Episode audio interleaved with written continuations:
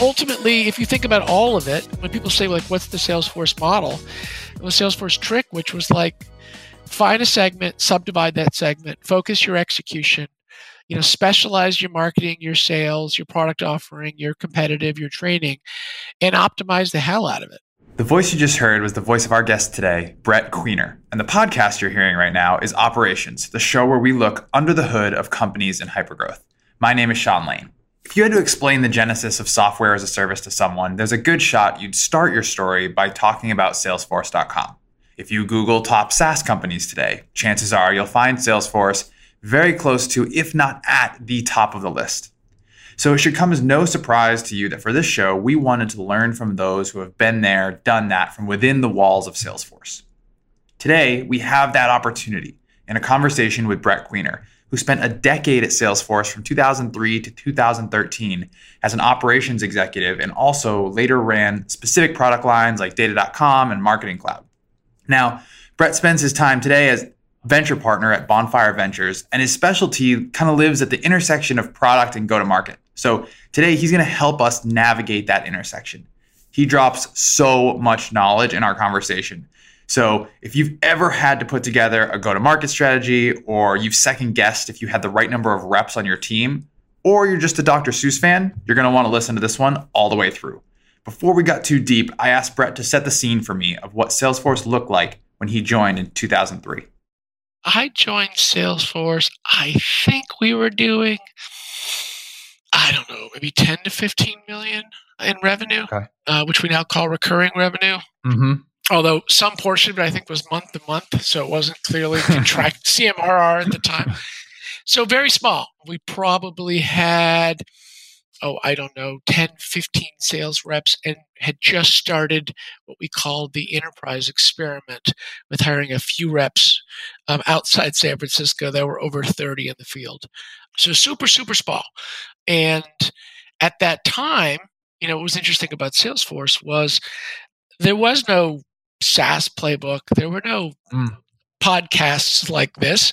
Um, there was no model for how you built, you know, a SaaS go-to-market machine.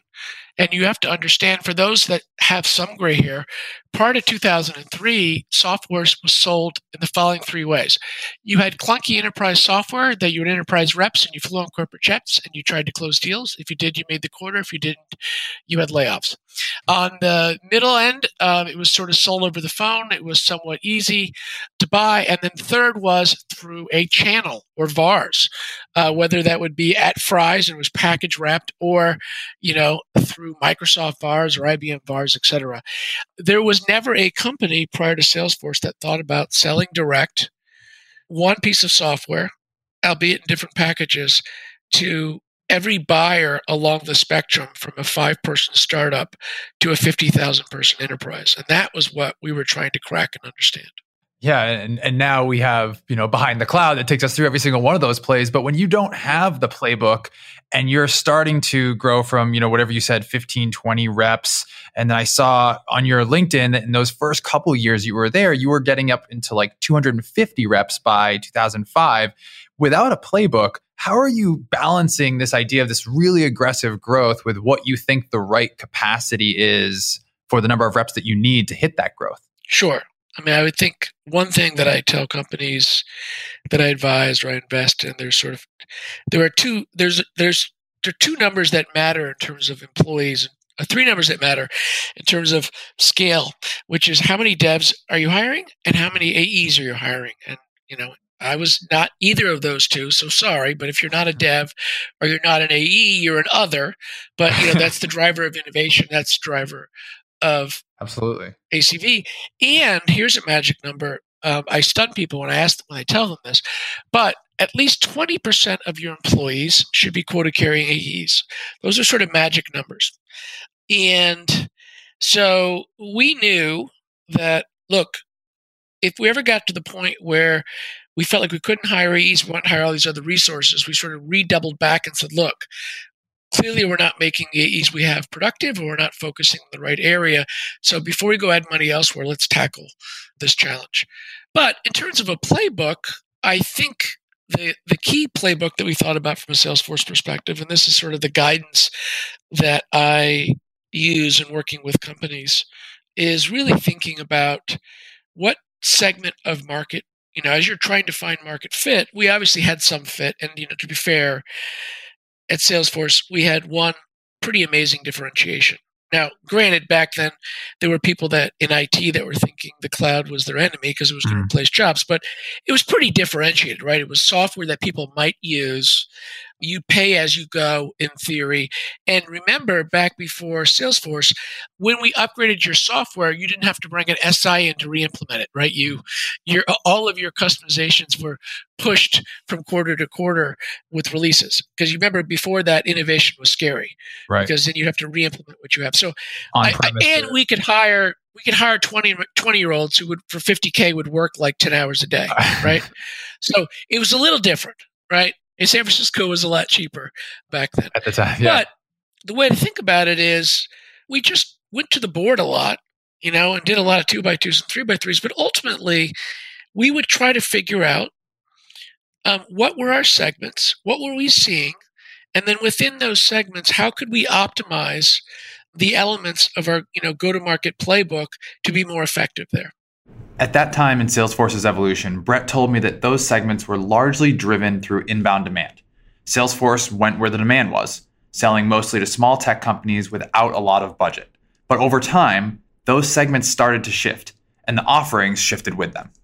If you really think about what Salesforce did masterfully in the end, other than at some point emerging, but it's interesting, was really sort of understanding each market segment. It where there was potential demand for its product and sort of sub-segmenting um, its resources and focus and tailoring the marketing approach the sales resources the product offering pricing and packaging we brought to that to optimize to get the most sort of output or yield as investment in that space. And you know a one approach across all segments doesn't work. And I think Salesforce did an amazing job for that. And the lens you and I talked about before um, that I speak to as you're trying to find market fit and you're trying to understand your business is what I call the tool versus app versus platform markets buyer value proposition. Yeah, I think this is interesting. Right? Can you, you take people about, through those? Because yeah, yeah, sure. If you think about it, what did Salesforce start at? Salesforce started as a individual rep for like 29 bucks a month with their credit card could go online and track their deals as a tool for them. And if you think about what Salesforce is today with the app exchange and the fact that if you tried to replace Salesforce with something else, you've got to rip 15 apps out with it. It's a platform. I mean, first and foremost, Salesforce is your on demand cloud platform. Yes, it's got the CRM data and the rest of it, but so much of your of your business and other applications and critical processes are tied into it. So when I when I talk to people, it's really important to me to think through tool versus app versus platform. And why do I think about that? You know, it's interesting talking to you guys in Drift and how you guys are trying to change, you know, going away from lead forms and just letting people to converse the way that they want to converse. Although I just dropped my daughter for college and she hasn't responded to two or three texts, so maybe I maybe maybe I need to create yeah, a landing we can page. your communication um, meetings you know, with her. Yeah, maybe I maybe I need some landing pages and some retargeting. But um, but it's so funny, right? Because if you think about so much of like selling, you know, if you're sales operations or sales enablement and the rest of it, you'll know what I'm saying. But, you know, you bring in the blue sheet, pink sheet, Miller Heiman, value vision, Barry Rhein, et cetera, which is this whole prospect of like value selling and getting the buyer into your mind and changing the way they think mm-hmm. and asking discovery questions where you ask the magic three questions for which if they say yes, you uniquely know you have the product capabilities doesn't have. So you've got them in the trap, et cetera, et cetera. Right? It's also all predicated on BANT or SIFT, which we know is a mm-hmm. joke, right? Because like the people that go to your website and fill out lead forms or talk to you via Drift, like they don't have power. They may not have budget today, but they're smart and they're investigating and they're not. And this this whole idea, I say, is a waste because in today's world, I think a buyer is well informed. I think they have no time for 30 discovery questions. They know exactly what you're trying to do. And you're just going to create unnecessary friction. I'll give you an example. I was talking to a company that, by all external metrics, is killing it. It's on its way to being a unicorn. But they have one product. It's very complex, but it's great and powerful. And they're trying to sell it down market against competitor that has a very simplistic product that isn't that useful. And they're trying to get 2x the price because they're trying to much better it is. But it's just, and for mine, I'm just, I just tell them, well, that's hmm. dumb, right? You've got an SMB buyer who's just looking for a tool who doesn't want an app or a platform. And so you're misaligning kind of the resources you're bringing to bear. And so what I like to think about is bring the appropriate level of complexity that the buyer is willing to have. And whether that's product complexity, whether that is sales process complexity, uh, whether that's pricing and packaging complexity, like bring the appropriate level of complexity that the buyer is willing to have or deal with at the appropriate you know tool app or platform segment, and I think you'll remove a ton of friction, and I think you'll you'll do a lot better in those segments. Brett already said it twice, but I'm going to say it again anyways bring the appropriate level of complexity that the buyer is willing to have.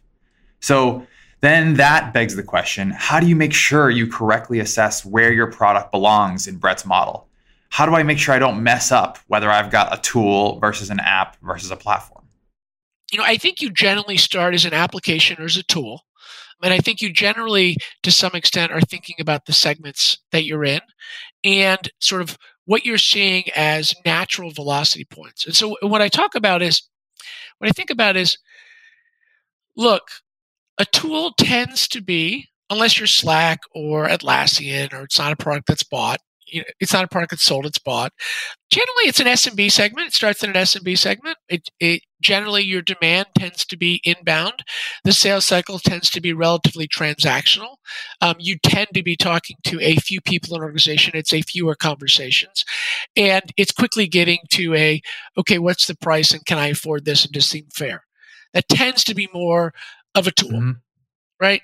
As you start moving, and you know when you think about that, the key that I like when people ask Brett, "What do you do?" and "What's your what's your value?" and all this kind of stuff, I try to explain that I like the intersection of product and go to market. And so in the tool world, you know, the product better be pretty simple to understand. It probably needs to be trialable. No SI or you know extensive services mm-hmm. needs to be needed. Like there shouldn't be a sales engineer in sight, right? Like if there's a sales engineer on a product that's a tool, right. you've messed, you know, AA, uh, AA run, you've done messed up somewhere, right? Your CAC isn't going to work. And you're, you're in, in, terms of your point in about complexity, demand, uh, you have mismatched those categories, right? All of a sudden, it's way more complex. Yeah. You missed the boat completely. Yeah, and then on the demand side, like this has to be inbound, right? Like I have companies that I work with that have gotten to large amounts of AR and at some point realized, like, you know what, this CAC and this SMB segment isn't great. And, and I go, well, why is that? What you get a lot of inbound? No, I got one or two SDRs for every rep, and I'm like, oofa, wow, uh, whew you know, so you know, you if you can't have legions of SDRs dialing outbound at SMB, right? Something is sort of inefficient in the rest of it. You know, that SDR is somebody who's going to be more effective moving up market as you're going what I call the app buyer, who's going to be tend to spend more money or the platform buyer. So I think when you, depending on your stage, when you start out, I think you kind of understand like, is my core value proposition something that's relatively easy to be understood quickly? Or is this something that I need to kind of go and explain and sell? And I think in my mind, that's the clear delineation a little bit between tool and an application. Whereas a tool, your salespeople to some extent are helping people buy because the value proposition is pretty clear, they can see it. And when you get to app, like it needs to be sold a bit right? And then when you get to platform well you got to go find 30 people to sell to and you got to you know deal with all the enterprise i can or i can't right? And then you need like the soc 2 and the you know the mm. pen test done you know before you get a deal done right? And then there's you know calling the cfo or ceo or ceo last day of the quarter and trying to get your buyer to call you know we know that. That's right. that feels like the platform buy. I love the way brett breaks this down I also know, though, that for many of you who are inside of hypergrowth companies, Once you've identified which bucket you're in today, you might want to later understand the transition between those different buckets and whether or not, let's say, for example, you could be both in the tool and app buckets at the same time. I think you can be in both buckets at the same time, but you need to make the appropriate mm. investments in terms of what's yielding. You know, I think the challenge of only staying in one bucket, unless you're basically saying, I never want to hire salespeople, it's a self serve product and it's wonderful, then you live in that tool space right. and you dominate that tool space, right? But if you have an evolution to go up market, or if your market naturally, if there's opportunity, you know, for Salesforce, it was like, there was no other on-demand players. It was they were forced to use shitty cloud software, so there was plenty of market opportunity. But as you moved up market, the demands and needs were different. They wanted to customize. Remember, when I joined Salesforce, we had four tabs. There was no API, mm. there was no dashboards. I think there was a couple reports. You couldn't change the name of any fields, and there were no third-party applications. Right? There was no forecasting, no PRM, no etc. Right? Like, but but that met the need of an individual rep or team of reps to be successful. Because remember, nobody was logging in and using these on-premise CRM systems. So you can be in both markets but what I think you have to tie that to where you are in your in your evolution. If you're early on and you're starting a company and you've done seed funding and A funding, you simply can't afford right. to try to do three segments. Because one, you don't have the money and resources to put enough in any of them such that it'll yield anything meaningful. And and two, that won't help you in understanding sort of initial market fit you know, I think you have some initial market fit as a platform or an app and a tool buyer, and then you have to figure out which yeah. way am I going, right? Am I am I an app player going to be platform? Am I a platform? Am I an app buyer thinking, well, this is good, but the product's too complex, and I think there's an opportunity down market, and maybe I could be a tool, or am I a tool buyer where I think there's an app opportunity, but how do I do that without losing the beauty of my tool business?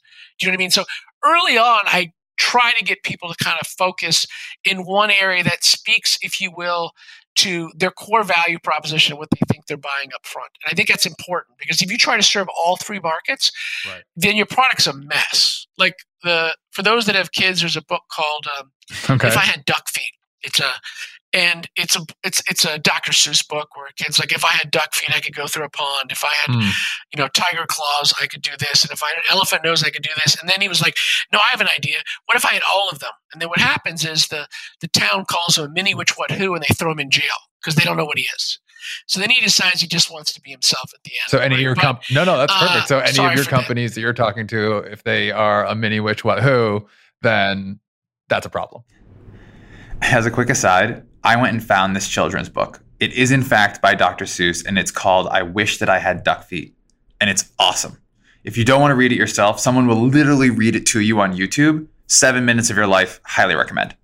Anyways, at this point, I'm just furiously taking notes as Brett takes me to school planning out these different go to markets.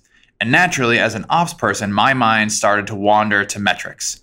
But once again, Brett set me straight about the dangers of metrics without the context of the segment itself metrics are meaningless unless we know like what market we're serving, right? You know, I have a company that I work with that has AEs that sell SMB, mid market, and enterprise. Sounds weird, right? It doesn't make any sense, right? So, big thing we did at Salesforce, because what you'd find is if you had a sales rep that had a segment that included very transactional buyers that were inbound and easy, and larger buyers they have to go after, they would sub optimize for whatever was easier to make their number. Which, if a rep didn't optimize for making their number get into the comp plan, they should be fired. That means they can't read the comp plan. So, so you're so what happened is if there was a bunch of inbound, they would go do that and never go outbound, and we'd lo- and we'd ignore that segment. Or if there was a couple big deals they were working on, thought they could bring it in, and maybe they had monthly accelerators because they're an SMB comp plan, but had mid market deals, they would ignore all the inbound. The inbound would wait for five days to get back because somebody was busy doing deals. So you can understand it's just a mess. So and you know, I'm sure you see it at Drift, et cetera, et cetera. You know, the salesperson who's doing the assisted buying tool sale is dramatically different than the, you know, enterprise account executive that's got a six month sales cycle. They're wired differently, they think differently. And so, like, not only is it unfair to like have contact switching within a rep to go through that conversation, and not only does it make you not aligned for any given section, well, there's no way to like enable that rep, train that rep, support that rep, and there's no way to pay that rep appropriately. So what I'm getting to now is look, have the right product offering for the segment you're in or segments, figure out the right demand model, and then like let's figure out how we start to specialize from a sales role perspective. And you know, the one thing Salesforce did, and I think Oracle had done to some extent, was, you know, it built, if it will, this this machine right? It built this machine that allowed us to take young kids out of college as inbound SDRs, go to outbound SDRs, go to BS, VSB reps, to SMB reps, to mid-market reps, to GB reps. Whereas if you look at, I think, I think the head of America's, all of the America's enterprise field business today for Salesforce, which is probably, I don't know, what is that, a $5 billion business, an $8 billion business, uh, was an SDR at my boot camp that I trained, uh, the first boot camp I ran in 2003. So, so now if we have some level of specialization, metrics can actually make sense, right? Because when I see people tell me, "Oh, my lead conversion rate is this," or my opportunity close rate is this, or my ASP is this, or my sales cycle is this, and give me that number in aggregate, I just look at them and I go, "That tells me nothing." Brett said over and over again that the Salesforce mantra was specialize and focus, specialize and focus with all of these segmentation and specialization lessons in mind, we turned our attention to arguably the hardest component of a go to market plan the humans. How many salespeople do you need? Do you know which skill sets you need for which segment? And what ramps and quotas should look like? Get your notepads ready. Once we have some level of segments, then we can start looking at performance, right? And I basically I try to keep it simple, right? This is not an algorithm. It doesn't require AI. Um, I basically have two. I have two questions I ask people, okay. which is for the AEs, the account executives we have in a given segment, assuming you have sales execs, are we achieving the desired level of quota achievement? And I'll, I'll get a little more to that. Okay. And if you are not, or you want more, right? You know, like as if you are, then you're like, okay, you either have too far, you have too few reps, or you're you're or your quotas are too low. And that's always the good problem. They don't need, you know, like the company's like, I'm crushing my quota number and the rest of it. They don't really, you know, I, I get out of their way, right? There I'm like, you need to hire more. You need to hire more reps, hire more reps, hire more reps, hire more reps, mm-hmm. right? Raise your quota.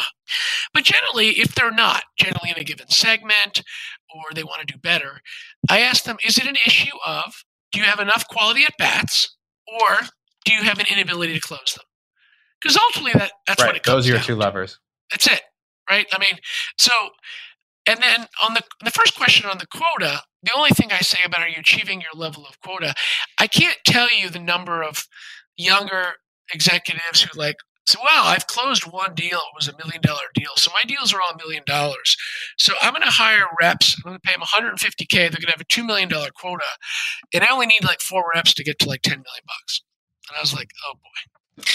Oh boy oh boy okay so, or the other one where, how about your ramp? I have an enterprise rep. And when they walk in, they're going to have no pipeline. They have a six month ramp. But in month three, they'll do 25%, month four, 50, in month six, 75, and, and they'll hit 100% in month six. And then they'll come to a board and be like, we hired those four reps for 400K off a plan. And I'm like, are you 400K off a plan because the people have gotten a full ramp?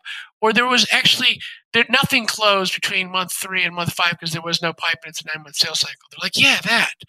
I'm like, okay, hmm. so so my point is, might be have, re- yeah. have a realistic ramp. Like if you have an enterprise rep, let's be clear. Let's not be greedy. Unless you've figured out something I haven't figured out, there's a rule of four to one. Unless you have an amazing inbound business, generally you're going to pay somebody one quarter their quota. So if they're making a million bucks, you might have to pay them 250 a plan, mm-hmm. right? Um, for inside businesses and the rest of us more inbound, you can pay them less. But you know anything anything you're paying them more than that then you're going to be off from a magic number perspective and look enterprise reps out generally they ramp takes at least six months to ramp okay inside reps you know three and maybe you know uh, gb somewhere in between but let's just be conservative from a ramping perspective and a general rule of thumb that I use, and we used at Salesforce, and Mark was amazing with this. He'd say, How many reps do you have? And we'd be like, Well, I got this many ramped or not ramped. Or he's like, yeah, I don't really care. How many reps do you have? I'll have this many reps. He goes, Okay, let's say, let's say we had 40 reps. He'd go, Okay, you have 40 reps. Okay, you got 40 reps. Okay, we're going to book 6 million this quarter. What do you mean? He goes, It's 50K a man. Mm-hmm. What do you mean 50K a man? It's 50K a man yeah, but I know SDRs and marketing and the ramping. And then he's like, yeah, I don't really care. Hmm. It's 50K a man. So generally within a segment. And that was his way of setting the goal, or that was his way of forecasting this is what we're actually going to do? Well, this was his way of telling us keep hiring more AEs. Got it. Making he's basically saying was like at a minimum we need to do 50k a man. If we do more, great. We do less, less. And it was a way of it wasn't perfect, but from a math perspective, when you got to a segment, if you were doing more than 50k, keep hiring and optimizing. Sure. If you're doing less than 50k, stop hiring and fix something which was interesting, right? Because one of the big challenges that the companies that you sell to, the companies I work with, is the following: they get to some level of excitement, things are going pretty well, blah blah blah blah, and they and they tell the board they've got to figure it out, and they raise their B round hmm. or their C round, go hire yeah, 15 reps. hire a bunch more reps. Hire a bunch of reps, including at segments we're not in. Then we hire 15 reps, and we realize that we don't really know how to create pipe for them, and then they don't make their number, and then everybody's sad and then everybody gets on Glassdoor and says, "Company, we're not winning anymore. They've cut back on the snacks. The kombucha is not as good as it was, and the company flames out. Right? It flames out like at six months because we have sad reps. Like so, everyone's worried about that. But you don't get to like, oh, I'm only going to hire the reps when I have enough pipeline sitting here ready for them. You know, like that's right. You know, well, that, that gets back to the balance we, we talked about at the very beginning, right? Of that growth versus the capacity. Yeah, and so this 50k rule of thumb was if you're doing more than 50k per man in a segment, keep hiring, and if you're doing less in a segment, go figure out what's going. On. And do you wrong. think? Don't and do you more. think that like you know so many different mu- numbers, so many different metrics anybody could look at, but do you think that is the way to just oversimplify this whole thing? Hey, what's our productivity per rep? Okay, keep going, or okay, we got to stop and figure something out.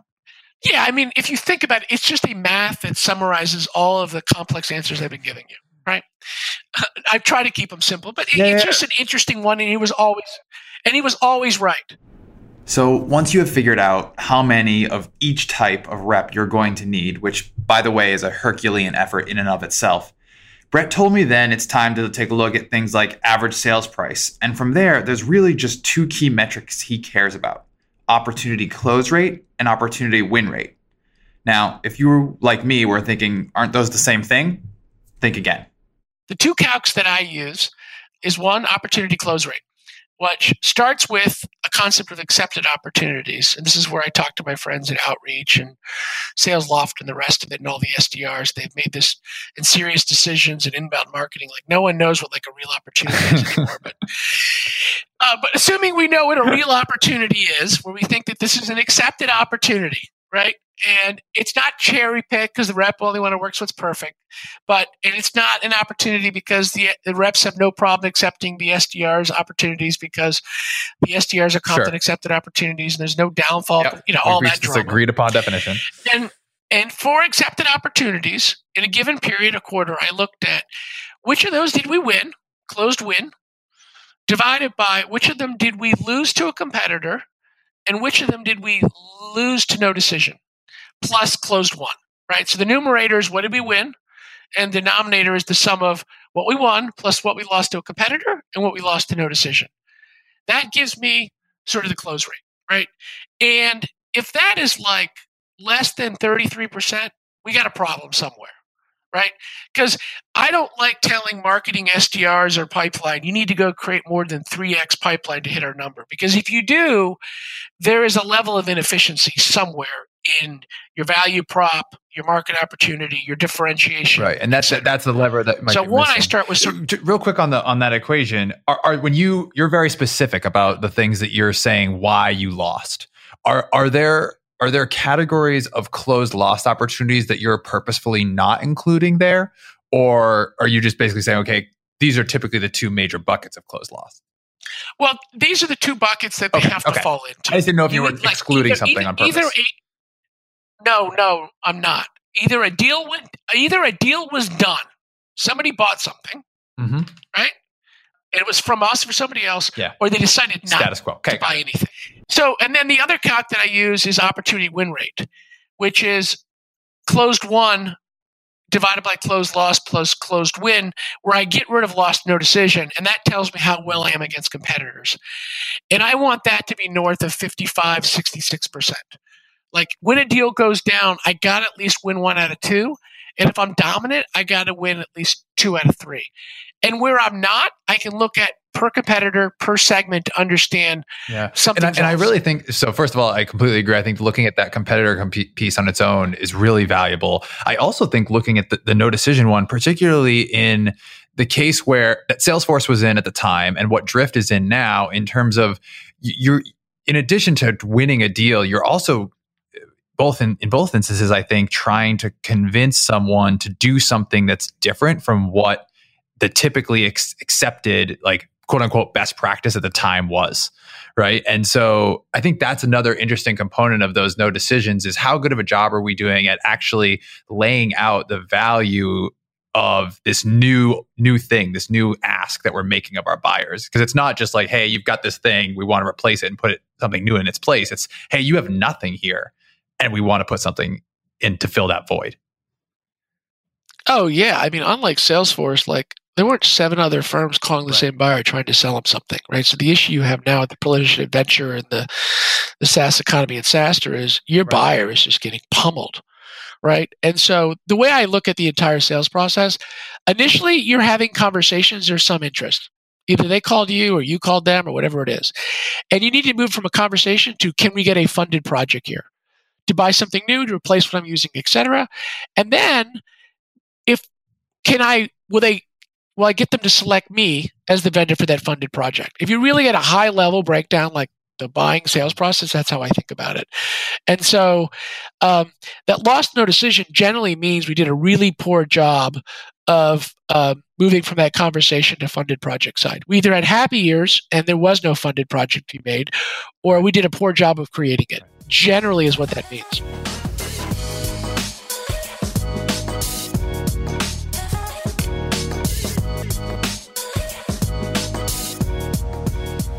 Before we go, as always, we're going to ask our guests the same set of lightning round of questions. Ready?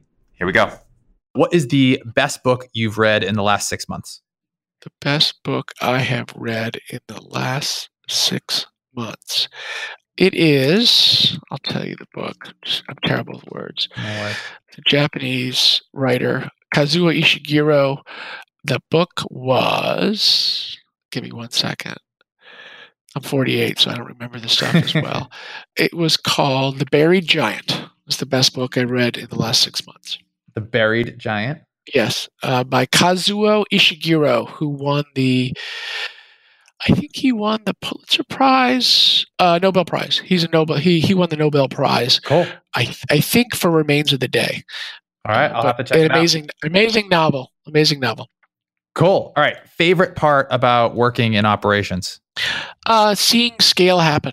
So much of SaaS and software business is a slog. Mm. You work hard, and the rest of it, you put a dollar in, you get a dollar out. You get up, you put a dollar in, you get a dollar out. And when you start to see scale and momentum where somebody's putting in a dollar or a unit of effort and getting two dollars or two unit or if it's better that's a magic moment. And so when you see that happening it's it's palpable and it's very exciting. That's a great answer. How about the least favorite part about working in ops? I guess maybe the alternative of what you just said. For me uh, look i love operations. I love i love being operational. Mm. uh, for me uh, there is a time when you don't have an answer. And if you're an operator and you're type A, you're fine with bad answers. Mm. You're fine with bad news. You're fine. You love good news, but not being able to understand why you're underperforming in a given segment as an operator drives you hmm. crazy and keeps you up at night. Yep. Somebody who impacted you getting the job you have today. I made a decision two years ago to interesting decision, but to spend the last two years of my kids' high school career in a non operational role, helping sort of product manage them into the college process. Uh, my my wife was very smart. She said your two most important products are two and three years away from GA, and they're going to fail at launch. You've launched a lot of companies, a lot of people, a lot of careers. Why don't you focus the ones that are most important? No, the great irony for those that have kids, spending a lot of time with your kids the last years of high school when they want nothing to do with their dad is very interesting. and so they inspired me to do that. Um, and so not being full time operational, they would disagree, like visiting 36 schools, applying to yeah. 18, getting into oh 13. Gosh and then deciding of the You've got a whole new funnel to manage. They would. I got I this college process is easy if you just do it yourself. But no, it then said, what do I want to do with my time? And they wanted to make sure I was out of their hair frequently. And so, uh, being an investor advisor and venture capitalist uh, gives me the freedom to spend time with companies on their time and mine and be helpful. And so, I would say they've influenced me the most in that decision. Awesome. And last one for you. One piece of advice for people who want to ha- have, you know, a career in ops uh, similar to the one that you've had. So much of ops now can get relegated to installing the what I call the go-to-market stack. Whether it's Drift or HubSpot or Salesforce and Outreach, like it's like installing 10 or 15 tools and we put a lot of tech at play is part of the ops role, mm-hmm. right? And we're supposed to automate process. And I would start I would tell ops people to start first with what are the que- what are the three to five questions we're trying to answer, and if we had an answer for it, we would know what levers to pull, and that should guide your role. That should guide the tools that you buy. That should guide the metrics that you're looking at. Um, that should guide the slides that you prepare for the board each week. Start there first and work back from there. Um, often, what I see is people have created a jumbly, jumbly mess. There's all these processing tools and apps, and no one actually can understand what the actual question is. Right. And so, so much of what we talked to for the last year had nothing to do with technology. Mm. I mean, the last hour, it was right. about like, how do we measure business? How do we know what we're doing? How do we optimize around it? Okay. Then let me go put the processes and, and, stuff in place. The other advice I would have from an ops perspective is there's no one defined ops role.